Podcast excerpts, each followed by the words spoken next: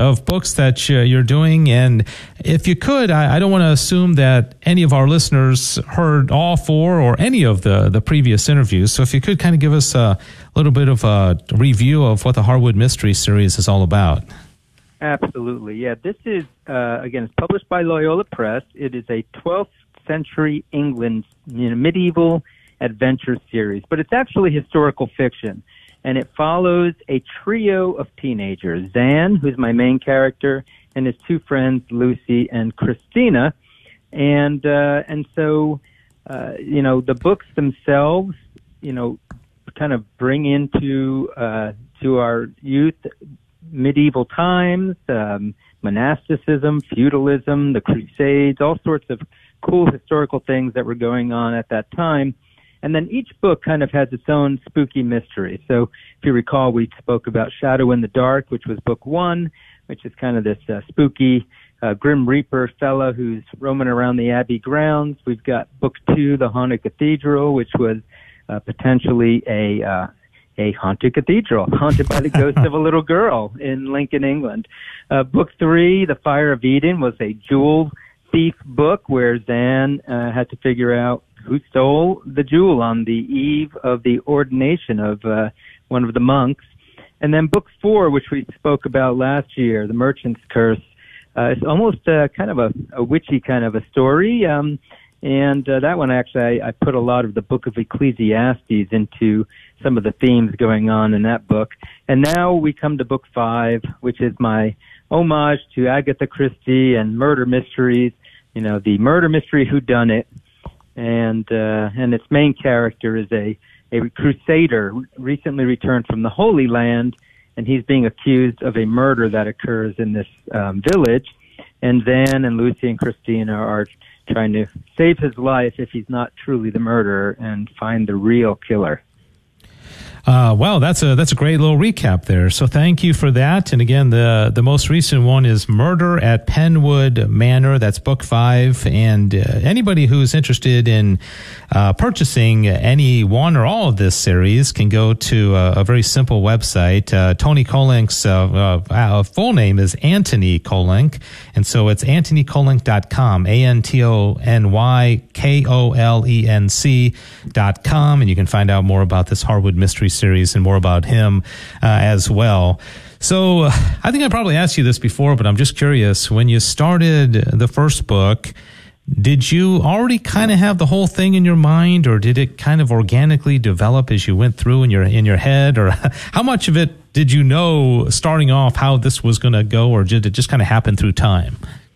Well, this has been a very long process. From the time I started writing Shadow in the Dark, it's been you know 15 years or so now and it's gone through that book especially has gone through many different edits and changes uh, and so it was probably when i got to book two and three that i really started plotting out the entire series and although you plot it out in advance as you're writing the books they sort of organically develop and as i like to to think i, I always you know i view this as a ministry so I, i'm always you know, praying before I write that God would, you know, inspire me. And I kind of feel like uh, in the middle of these books, somehow they take on a life of their own and they do things that I didn't necessarily expect uh, as I started. And those are always the best things in the book are the ones that sort of organically, you know, came up as I was writing them. But yeah, we're going to have six books in the series. Loyola uh, you know, said book six will be our, our cap, and I literally just mailed that to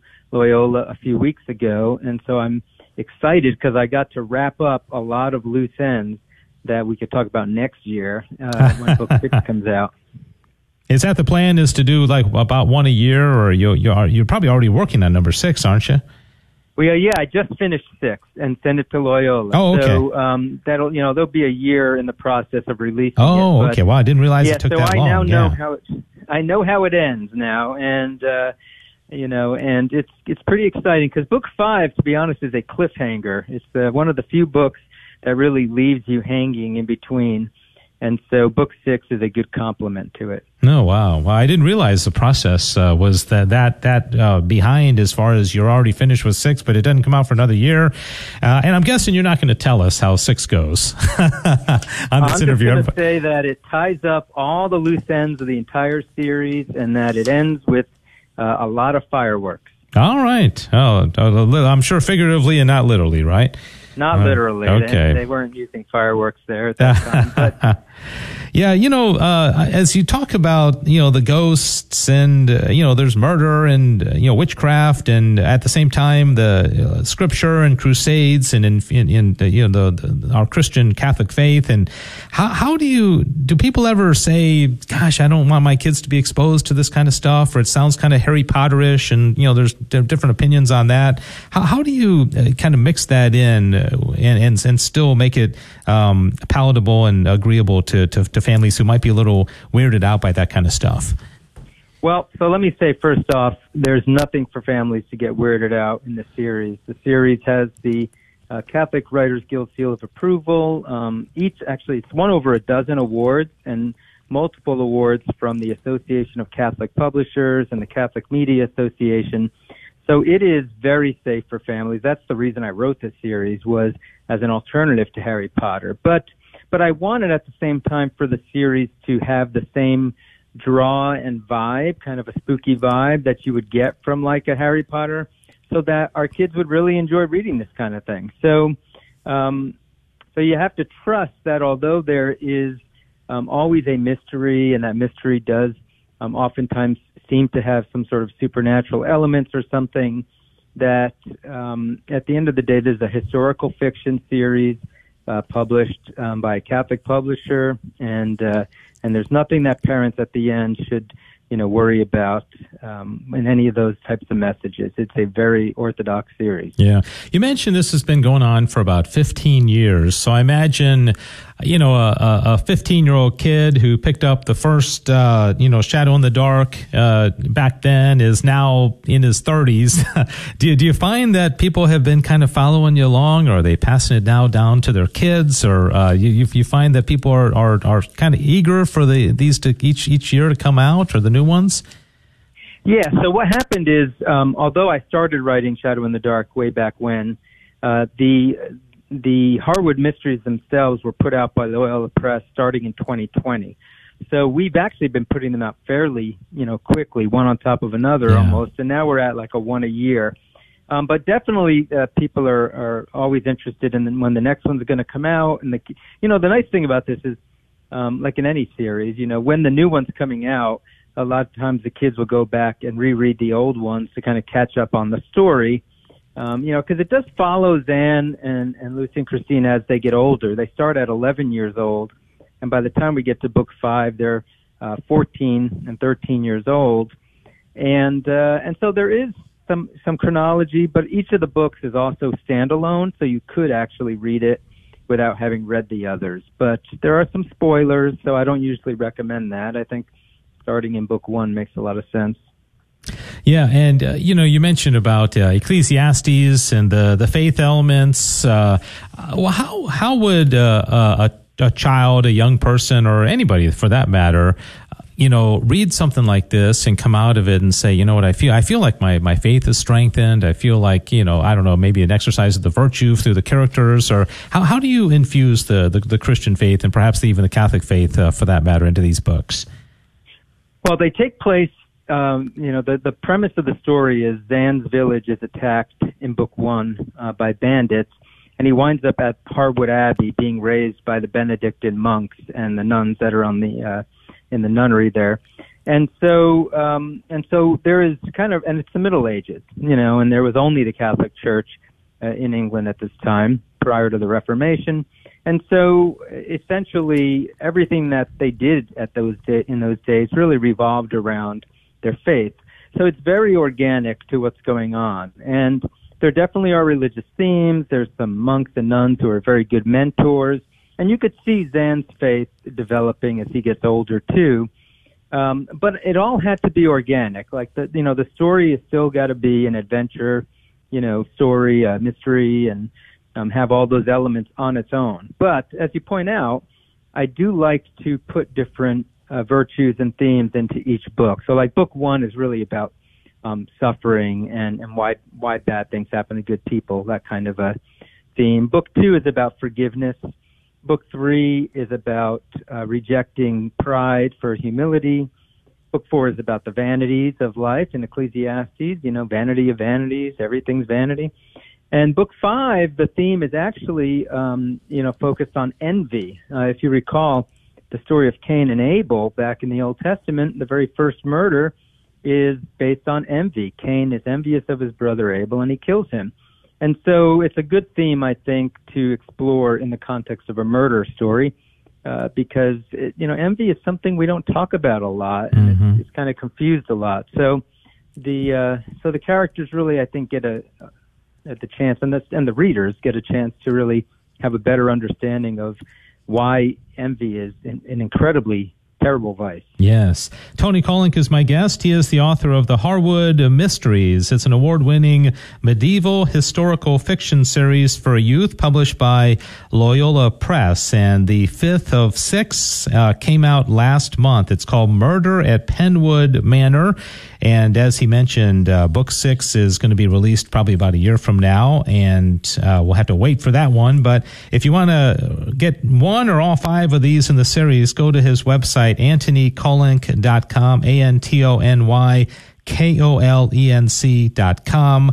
And, uh, Tony, I'm, I'm guessing, you know, no age is perfect, but, you know, you're writing in the, the time of, you know, really the, the high Middle Ages, the century before Francis and Aquinas and Bonaventure and, you know, and, and it, if, if nothing else, it was a, a, a more simple time. And I wonder if that's something that, is appealing to young people as they read about uh, an age where there was no internet and cell phones and TikTok, you know, that kind of thing. Is that, uh, do you get any feedback on that kind of thing? Well, I mean, but it's it's the age of knights and uh, the Crusades, and you know, we're we're literally uh, just before the Third Crusade. King Hen- uh, King Henry II is in his last few years on the throne. His son, King Richard the Lionheart, which I'm sure some listeners will go, I remember him from those Robin Hood movies. Mhm. That's because this is also the time of Robin Hood uh, in in that sense. And uh, yeah, so there's a lot of really cool things going on in the world and in history, and especially like we see the tragedy going on in the Middle East right now. You know, in in many ways, these are uh, you know history lessons that go all the way back to this exact time period of the you know between the second and third crusade, uh, when you know uh, the Muslims under Saladin get Jerusalem back from the Christians, and and so a lot of that goes uh, backstory is in this book five because our our main suspect is a crusader uh, returned from the Holy Land. So we get some of that there, but I go ahead. Oh no, I just uh, uh, say you know, you clearly have to be a you, you know you're a student of history, you do law and all that, but uh, it must be interesting to take fictitious characters like uh, you know Zan and Lucy and Christina and kind of place them into a real historical time period where you know we know kind of what happened and some of the things that were going on. Uh, talk about that interesting, you know, kind of dynamic of infusing fiction into nonfiction in a sense, right?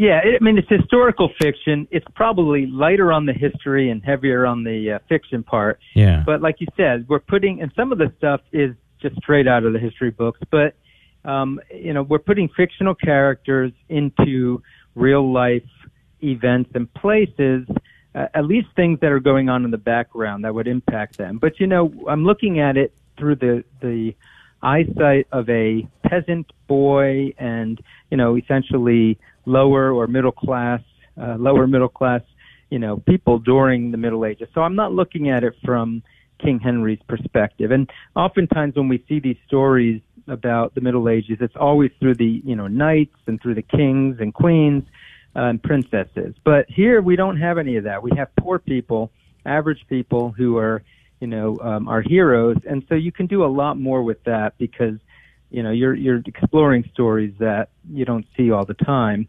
Um, and I was going to say that what I'm really excited about is because of the historical aspects, a lot of schools are starting to especially with Shadow in the Dark, are starting to use it uh, with their students um, in like their church history classes or social studies classes. I've been giving a bunch of talks at Catholic schools to middle schoolers, especially, and uh, you know, and, and it's been very, uh, it's been very uh, thrilling for me to see this, the books being used in the way I really wanted them to be used, which was, you know, by young people to learn and to enjoy them. And are we? Do you, do you have a particular age range that your target, or what? What would you say? Is it like a junior high or middle school, or, or what?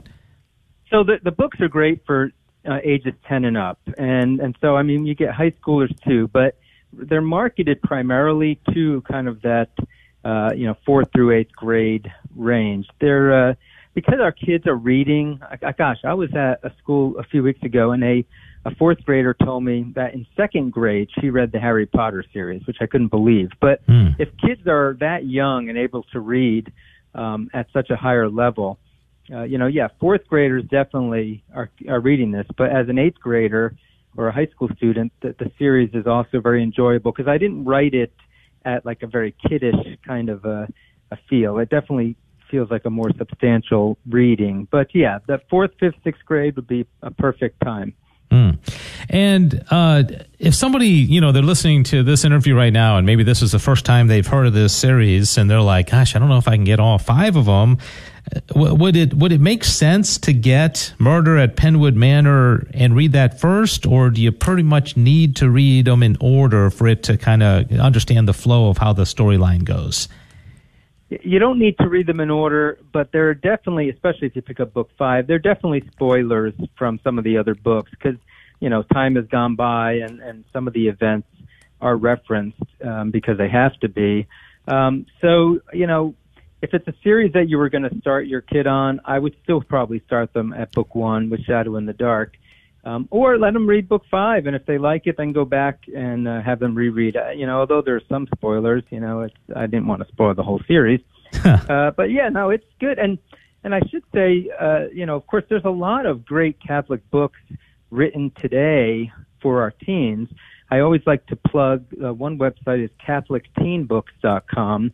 Um, you can get my books on there, but there's like 15 other Catholic authors who are writing all different types of books for uh, for teenagers. And so, at this time of the year, when people are thinking of buying Christmas presents for you know kids and they don't know what to get them and they want to get them another video game, you know, think about uh, different Catholic books. And if if this series doesn't you know float your boat, um, check it out. There's a lot of other Catholic series out there that are all very good and and strong books that kids love.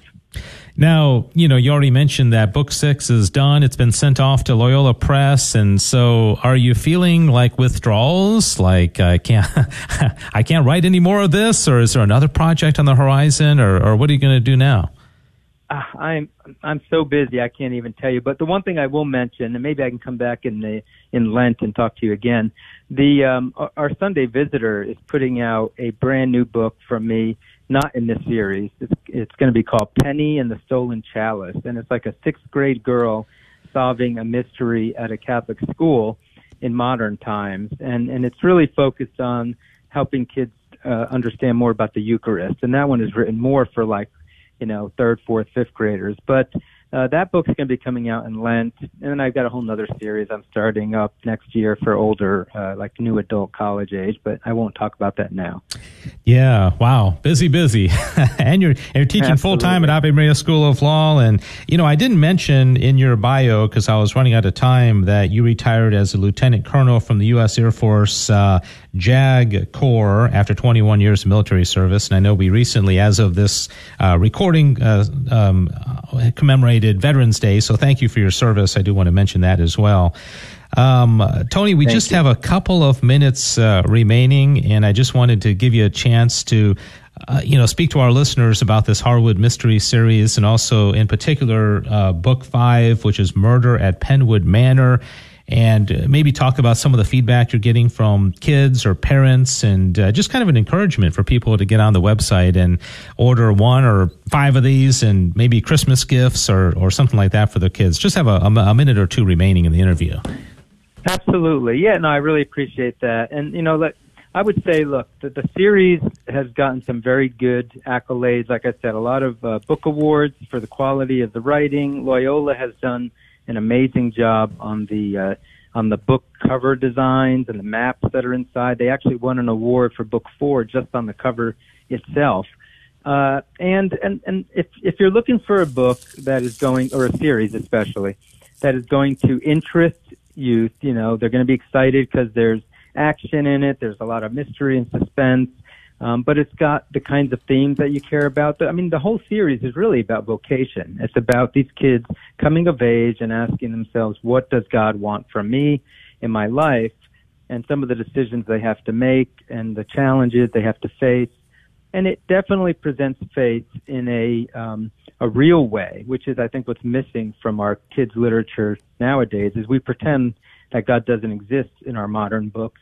And this series does not shy away from that at all because, you know, especially in the Middle Ages, that was very well known that God existed. So, uh, so it's a good series for that, and uh, take a look at it. You'll see, uh, hopefully, that it's the kind of thing the kids would enjoy. I get a lot of very positive feedback uh, talking to middle schoolers who've read the book and high schoolers even.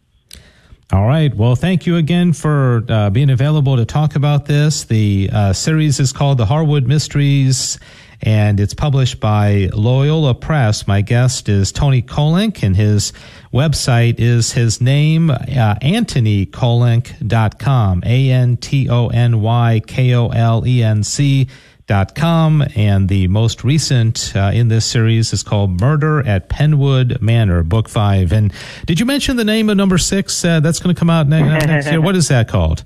Well, it tentatively is titled The Devil's Ransom. Um, okay. But who knows? Loyola might change that name. All right. Uh, Tony, thanks a lot. I hope you have a, a beautiful Advent and Christmas season, and uh, we will look forward to 2024 talking to you again. Uh, appreciate your time very much. Thank you, Dave. God bless you in the ministry uh, that you and your station do there. All right. Thank you. This has been the interview of the week here on KATH 910 AM, Guadalupe Radio Network. If you have suggestions for future interviews, you can email me directly, Dave Palmer at grnonline.com. Thanks to Cecil Anderson for running the board. And thank you for your support of the GRN and also great uh, books like the Harwood Mystery Series. God bless you. The women of St. Martin de Porres Catholic Church in Prosper extend a warm invitation to all women ages 14 and above to join them for their upcoming women's retreat on Saturday, December 9th from 9 a.m. to 1 p.m. This day is dedicated to prayer, reflection, and adoration. They are delighted to have Jackie Francois Angel, a renowned speaker, author, and homeschooling mother of four, as the guest speaker for the event. She will explore the profound significance of the Virgin Mary as a model of faith. Visit stmartindp.org forward slash women's dash ministry for additional details and to register. Hello, I'm Joshua Stayfish, a member of Modern Day Parish in Irving and a new sponsor here at KATH 910 AM. I'm the co-owner of Absolute Painting. We serve customers throughout the DFW Metroplex, help them with home improvement projects, both interior and exterior, along with painting, drywall, foundation repairs, and other projects, large and small. I welcome your opportunity to prepare an estimate for your next project. You can find us at absoluteptg.com or by phone and text at 972 375 5100. Well, welcome everybody to this edition of the KATH 910 AM interview of the week here on the Guadalupe Radio Network in North Texas. And I have said so many times that this is an eclectic show. We talk uh, about a lot of different topics, a lot of different people. And I also have said many times that it's uh, always a great blessing when one of our uh, local Catholic priests comes into the studio and visits us. And so we can have a chance to get to know him a little bit better. And uh, this is not only a local Catholic priest, this is a priest who has a very interesting interesting background. And I do want to thank Father Alphonse Nazaro, who is the pastor at Mary Immaculate Parish in Farmers Branch, for recommending this interview. It's not Father Alphonse. He was actually in studio this past Monday, but uh, his parochial vicar is Father Frank Agboyai. Agboyai. Agbowai. Did I get that close, Father? Absolutely. You're right. Agbowai. Uh, uh, Agbowai. Okay. And uh, let me give a little bit of background uh, of uh, Father Frank. Uh, he is from the Republic of Benin in West Africa. He's a priest of the Congregation of Jesus and Mary, the community of Eudist Fathers. Father Frank is the full-time chaplain and part-time parochial vicar at Mary Immaculate Catholic Church. And he also um, is the chaplain of the, the Francophone pastoral needs of the Diocese of Dallas. Okay, so he is he's he's French speaking. He's from Africa. He speaks uh, multiple languages, and we're very blessed to have you in the diocese, Father. So thank you for coming and visiting uh, with us today. Thank you, Dave. Thank you so much. Thank you, everyone. I'm so blessed. I'm so honored to be here today uh, in uh, this studio to speak a little bit about of uh, not Mary Immaculate Church because Father Alphonse will do that. Yeah. But me uh, about a francophone uh, community, and we try to to to grow in the diocese of Dallas. Yeah, and you're also very active in the Spanish community as well. In fact, when I told Martin Arizmendi, our Spanish executive director, he's like, "Oh yeah, I know Father Frank." And so, Exactly. uh, well, let's uh, start from the beginning. I, I was a little, uh, a little bit embarrassed and and and but enlightened by the fact that I had never heard of the country of Benin, and it's uh, in West Africa. You say it's very small. This is where you grew up. Can you tell us about the country? I've, I've never heard of it. Thank you, thank you, Dave. Uh, so effectively, uh, I grew up in Benin. Benin is a small country in West Africa, um, next to Nigeria, uh, between Nigeria and Togo, and then um, we were colonized by uh, France. So we, uh, the first language over there is uh, French, and then um, I grew in Benin. Um, I was born in uh, 1970, and then went to to seminary, and then. Uh, uh, basically, I went to the diocesan seminary, and then after my my ter- my philosophy years, I just uh, moved to Eudist Fathers Congregation, uh, which uh, is a, congregation for uh, those who want to to form, mm, to to to teach. And then uh, I love this spirituality uh, for Saint John Eudes. And then uh, after my ordination, I went to Rome and to study four years for uh, uh, theology and liturgy. And then I was graduate, um, a master on, on liturgical sciences. And then after that, I came back to to to Africa and I teach as a professor uh, at a high seminary in Burkina Faso and Ivory Coast. So basically, uh, I'm here. Yeah, and you've Yeah. tra- traveled quite a bit. Uh, sounds like uh, there's so many different angles I want to ask you about. But uh, is Benin a, a largely Catholic country? Uh, Oh. Did you come up and grow up in a very Catholic family? Yeah, no, um, I have to say that the Benin, uh, the first religion Benin is uh, what we call animist. So uh, people just uh, have their faith and to, to, to believe in, I don't know, something like a sea, like a big tree, but is a, is a traditional uh, religion which uh, suppose uh, to have a relationship with uh, not they, they don't call that God, but like a, a supreme being. That's it. Okay, So okay. is is that uh, what we call animism? Animism. Animism, But yeah. we have also a big community of Catholic in Benin, which will be twenty eight percent. So because animism was uh, sixty percent, and then uh, the, the the the the Catholic religion, religion Catholic, is maybe the f- second one. Yeah. And after we have the Muslim and the Protestant. That's Yeah. it. Yeah. So okay, so a lot of different religions there in the country. How uh, how early in life did you know you wanted to be a priest, and how did that decision? Uh, how did God call you to seminary and the priestly life? Okay, thank you. Um, I born. I was born in the Catholic family, so um, my mother was so involved in the church.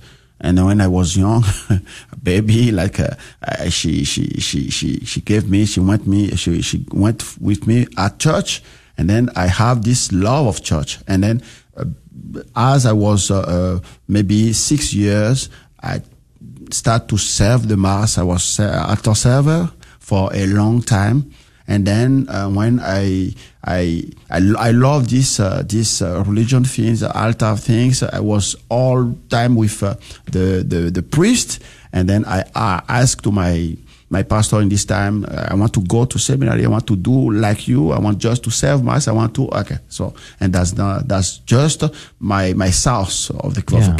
That's uh, that's the, the the main thing. hmm Well, praise God for that. Uh, you mentioned Saint John Eudes and his spirituality.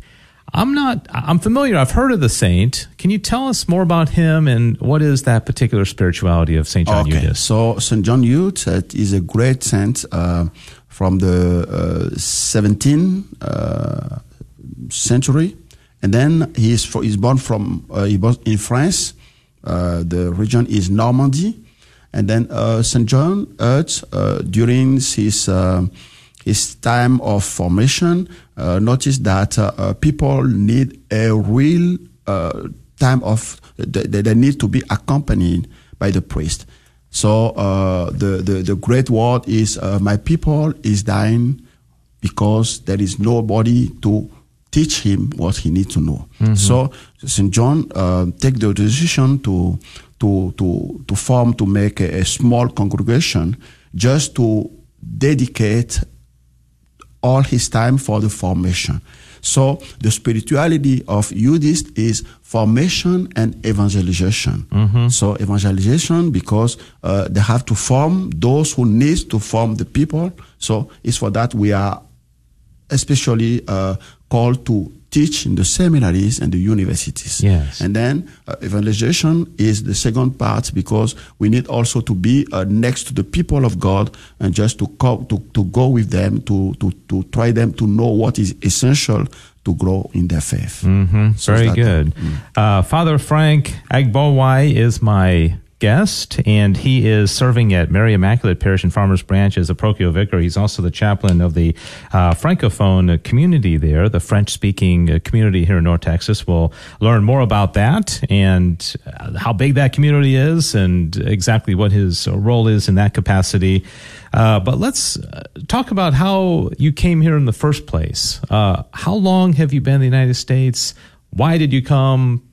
And uh, why Texas? Why Mary Immaculate Parish? Lots of questions there. Thank you, thank you, Dave. So I, want just to come back to my roots, though. Yeah. And then um, yes, um, I used to come to United States because uh, I have a brother here, my young brother, who lived here for 20, 20 years, uh, I think. But uh, for the, my story uh, with uh, the Diocese of Dallas um, was in uh, mm, 2018. Okay. So I went here, and uh, before coming, uh, one of priest mine, my friend priest, uh, told me that uh, he has a small group here in Dallas, uh, a spiritual group, uh, which need help with a, a priest just to to to let them know some to to so, so to to to to, to speak about of some topics. And then i said okay as i'm coming here i can just uh, do that. And then i came to here uh, here in uh, the diocese of dallas where uh, we have a, a group a spiritual group named uh, uh, fraternité notre dame du réveil spirituel. It's a small group. Uh, basically they are uh, uh, 8 10 11 12 and they take just time to pray together because they're all from African uh, countries speaking French. So when I came, I meet with them and I try. I, I, start to to to to to, to, to come to to accompany them uh, online. So they gave me uh, some some topics to to help them to know. Uh, we talk about of sacraments. We talk about of angels. We talk about of uh, uh, marriage in, in Catholic Church. A lot of things. And then at the end of the day, we was uh, maybe six weeks, six weeks. And then at the at the end of this, day, the, the term, they told me, Father, we need you to to continue this kind of job. I said, Oh no, I'm just in vacation, and I, I'm I'm in charge of uh, a parish. I was pastor Yeah. in uh, in Benin in a small parish, some some Benedict. So I told them, No, I need to go back and just to to to finish my my work as pastor because I was at, the, at my term as pastor six years. So, and then I also take the decision to go uh, in my sabbatical years. So they told me, okay, that's good, but we have a great event and then we need you to be here, but we, we also need to, to present you as our spiritual director because we are trying to be an organization non-parish based and that's uh, we need to, to have a spiritual di- director. Yeah. So you're getting kind of pulled uh, to, Exactly. to the Dallas Diocese Exactly. while you still feel you have a responsibility. Yeah. And I told them, all right, okay, I can I can do that, problem. But before going forward, I, I, need just to go back and to talk with my superior because uh, I'm from a congregation and then I need uh, my superior to allow me to do what I have to do. So they told me uh, we ha- they have a great event, convention, charismatic convention of United States of America and Canada. North North America. And then they told me, "Oh, can you just accept to to participate?" I said, "Yeah, sure, it's okay." And then we got yeah, they got this event on this year at Mary Immaculate Church. Ah, okay. And then Father Michael Forge was a pastor yeah. Yeah. And then we go for this event, and they present me to Father Michael, and then we I just greet him. And during the event, a bishop come from Africa and some priest. And at the uh, when we finished this event, told me, Father we definitely need you to, to be here and to continue to help us.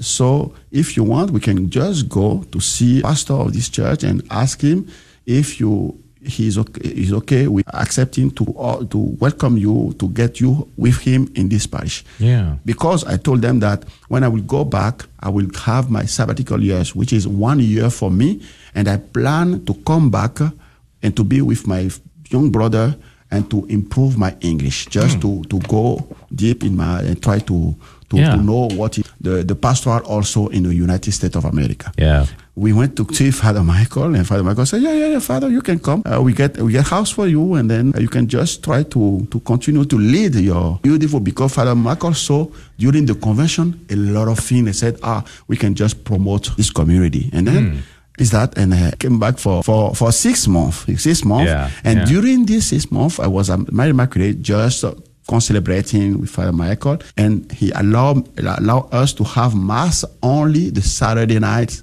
at 7 p.m. Okay. Just with a small community. And during these masses, people they know that, oh, there's mass, there's mass. And people are come, are come, are come. And after four months, they, they, they told me, Father, we need to to, we need you to be here. So let us go uh, to ask Father Michael if it is possible to have a way and to write to the diocese and to Mm. to have you here. Yeah. And you know the story start like that.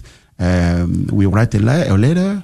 Uh, Father Michael make a cover letter. Bishop Burns and Bishop Kelly ask uh, some question to Father Michael, and finally they said, okay, that's possible to have Father Frank here to continue to, to lead this community, but it's enough for him to work just for this community. He has to be in the parish and try to. And then Right. they ask, did, did he uh, speak English or Spanish? Father Michael said, uh, he speak French, uh, Spanish, he speak English. I said, okay, so he'll be your procure vicar part time Yeah. and we lead the, community of Francophone community. Oh, uh, okay. that's oh, wow. Okay. Well, thank you. That, that's Yeah. that's a great explanation. So, previous to you being here and leading the francophone community, was there a French mass, or is uh, was there ever any outreach to the French community, or is this brand new in, in the Dallas diocese? Okay, uh, before coming here, what I know is uh, they, they have small groups. Uh, they have a group in Dallas, they have another group in, in Fort Worth, especially in, in St. Joseph Parish. And then when I came, they just, uh, because they have a priest, they just said, okay, let us be together. And then they all come to Mary Immaculate for the masses.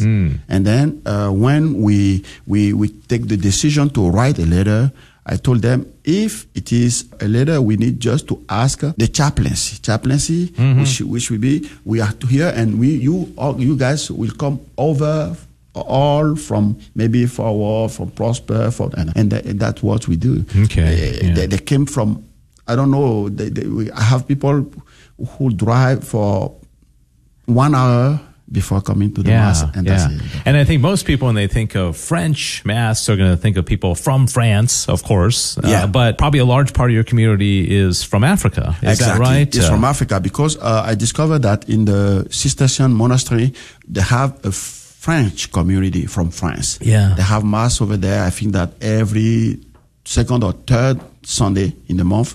But sometimes I, I also welcome them. They came to our masses because we have mass every Sunday and they came sometimes and enjoy our celebration. Every Sunday. What time is your mass? Okay. Well, the mass is 1.30, 1.30 to 2.30 Okay. in the, in the main sanctuary. And I know you said that at the beginning it was kind of a small community, and then people are coming from all around. Is uh, how big is the community? How many? Uh, Okay, a, uh, large we, amount. We, we start we start with uh, maybe uh, 50 person. But today, uh, every Sunday we got between 150, 180 Okay. people. Yeah. But during the great uh, uh, solemnity of the of the of the liturgical year, uh, like uh, Christmas or especially uh, Easter, we got 800. Oh, really? yes, yeah, we got wow. a lot of people because you know yeah, People- come, yeah, Yes, okay, the- yeah, yeah, that's So, right. Yeah, you, we try, are- you try to get them to come back, right? Exactly.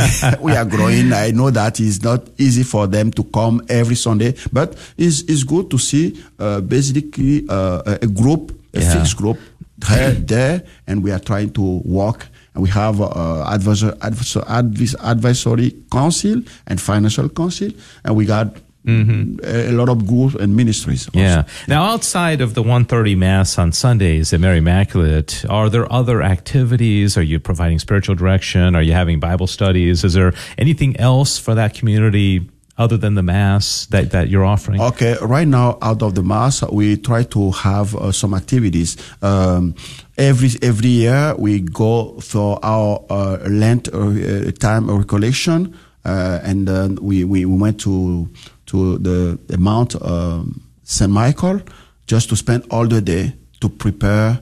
Uh, uh, to ourselves to to to to live the, the Lent time. Thus, during the the the the, the uh, just after the Ash Ash Wednesday, we just take time to go and to to to prepare this uh, kind of uh, going and to to live uh, the Lent time.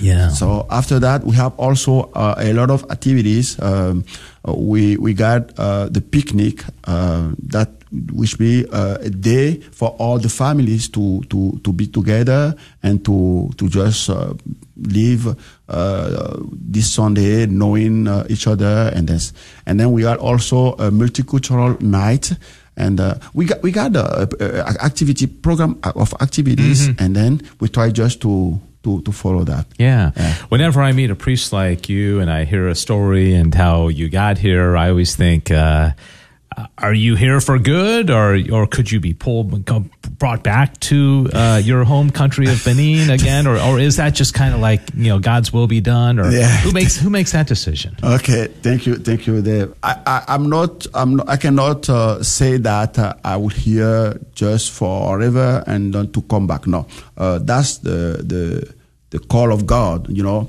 Yeah. uh, our spirituality as a Eudist Father is uh, to be attentive to the mercy of God. The, the mercy is one of the great topic of our spirituality. So uh, we need to just to, to, to, to be aware that when God wants you somewhere, you have to be there. So uh, basically, with my, my superiors, they discover and I let them know that it's very very important this that that mission. Have people needs me to be here and to help them to know uh, what is what is uh, the, church, what we have to do to be a good Christian. So that's what I'm, I'm doing right now. So for me today, I'm here. I'm Yeah. not uh, thinking go back and my superior know that Yeah. they, they, they allow me to be here.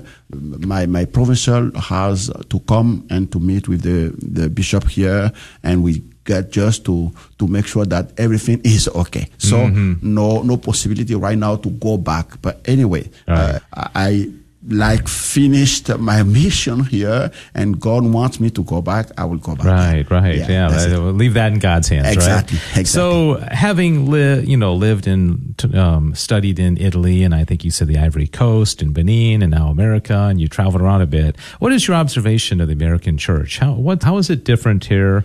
What have been your observations of the culture, American culture? Tell us about that. I'm always curious from an Oh, outside okay. outside perspective. Thank you, Dave. That's an excellent question. I was so impressed when I came here because I was not didn't think that uh, uh, the American church was like what I saw first in the in the social media. I said, okay, uh, is what the maybe uh, the the church of. Uh, I don't know Presbyterian, Baptist did, but basically a Catholic church. When I discovered here is a great church. I didn't know that uh, in here in America, the all the church have a lot of people. you know, Yeah. I, I know I, I serve in France and in Italy as a, as a chaplain, as pastor, and I know that in France, the church are so empty Yeah. because you can have a elder persons, uh, but the the youngest you just have to meet with them for the Christmas or Easter. Yeah. But what I saw here is amazing. For example, in Mary Immaculate, we have from Saturday to Sunday we have nine masses, and then we have five in English, three in Spanish, and one in French, and all the masses has is not. I'm not, I'm not gonna say that the, the church is full, but they have a lot of people. Yeah, It's yeah. incredible. And that's the same thing when I went to the event like ordination or I don't know the Congress. I, I, I told one day to, to Bishop Kelly, the Bishop, I think that this diocese is a great diocese because people know that God is essential and they need to practice your faith, their faith. Mm-hmm. Yeah. And then that that's my my my, my first thing I, I discovered. yeah. And the second one is what the church is very very organized. Uh, I, I go to all the our meetings, priest meeting, priest recollection, priest retreat, and then I, I'm- I'm so happy to be here and to discover all that thing. Yeah. I mean, uh, I mean, uh, God wants me in this moment here, and I'm I'm enjoying this day. Yeah, praise it. God. We're glad you're here. I'm just about out of time. Uh, Father Frank Agbo Agboy uh, is my guest, and he is the parochial vicar at Mary Immaculate Parish in Farmers Branch. He's also the chaplain of the Francophone community, which is the French speaking community, uh, be it from France or Africa. And uh, so, Father, we only have time for uh, contact information if people want to get a hold of you or learn more about the community. And also, I was going to ask you to do a, a blessing in French, and then we're going to close out. But we have about uh, 45 seconds. So, how do people get a hold of you if they would like to? Okay, so uh, they can just uh, reach out to me uh, at Mary Immaculate Church. Yeah. Uh, I have my email, uh, Father Father Frank at, at Mary Immaculate Church.org. Okay. Or, or they can just call to Mary Immaculate Church and reach out to me. They want just to know, to know to say that they want to speak to Father Friend. Uh, otherwise, we have also uh, our. Uh, f- we, we are on off Flocknote also, but just go on Mary Immaculate website and they got everything about our francophone community. We got uh, uh, on the Mar- Mary Immaculate website all we need to. It's all on their website. Yes, okay. yes. All right, Father. Thank you so much. Uh, a, a blessing in French, if you would. Ok. Euh, before blessing, I want just to say some words in French. Merci beaucoup. euh, c'est un vrai, c'est un honneur pour moi, euh, un privilège de venir aujourd'hui dans ce studio. Merci à Dave Palmer euh, et puis à toute son équipe. Et maintenant, je vais donner la bénédiction. Le Seigneur soit avec vous et avec votre esprit. Que la bénédiction de Dieu Tout-Puissant, Père, Fils, Saint-Esprit descende sur chacun de vous, auditeurs, et demeure à jamais. Amen. Amen. Thank you so much, Father Frank. This has been the interview of the week. Thanks to James for running the board. Thanks to Father Nazar, Father Alphonse again for recommending it. And uh, hope you have a great rest of your weekend. Thank you for listening. Thank you. Thanks for listening to KATH 910 AM Frisco, Dallas, Fort Worth. Catholic radio for your soul in North Texas on the Guadalupe Radio Network. Heard also at grnonline.com and on your smartphone.